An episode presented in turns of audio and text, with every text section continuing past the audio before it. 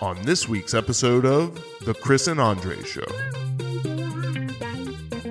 This is what probably really made me commit to changing my perspective on it. My youngest son, um, he was a junior and he was playing lacrosse, right? Um, and he was really good at it. He got a, uh, a full scholarship to, I believe, Utah and a couple other places. And I'm like, yo, bub, why don't you go? He goes, Dad, I'm tired of getting hurt. And he just had Yeah. like his, you know, ripped another ACL. I mean, and I'm like, I actually had to like step back and, you know, remember when he was playing football, uh, when he went to high school.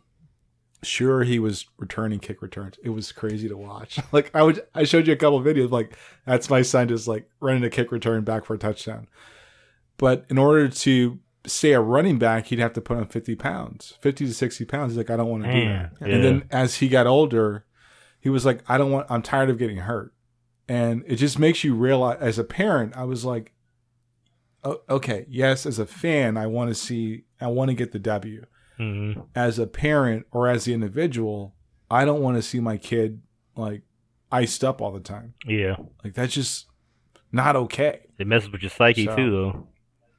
That's Yeah, know. I mean, you can get so gung ho, like you forget about you're playing a game and you you're always pushing your body to what it can't do anymore. Like especially if you're injured. right. Like think about all the guys that play with concussions or they play with uh, dislocated shoulders or Hmm. uh, knees that have popped out of socket or there's a lot of things where we don't think of like Kobe like I gained respect for him when I realized he had all those microsurgeries just to keep playing. yeah, Like I was never a Kobe fan until I heard that. I'm like, he did Really? what? His off season was, yeah.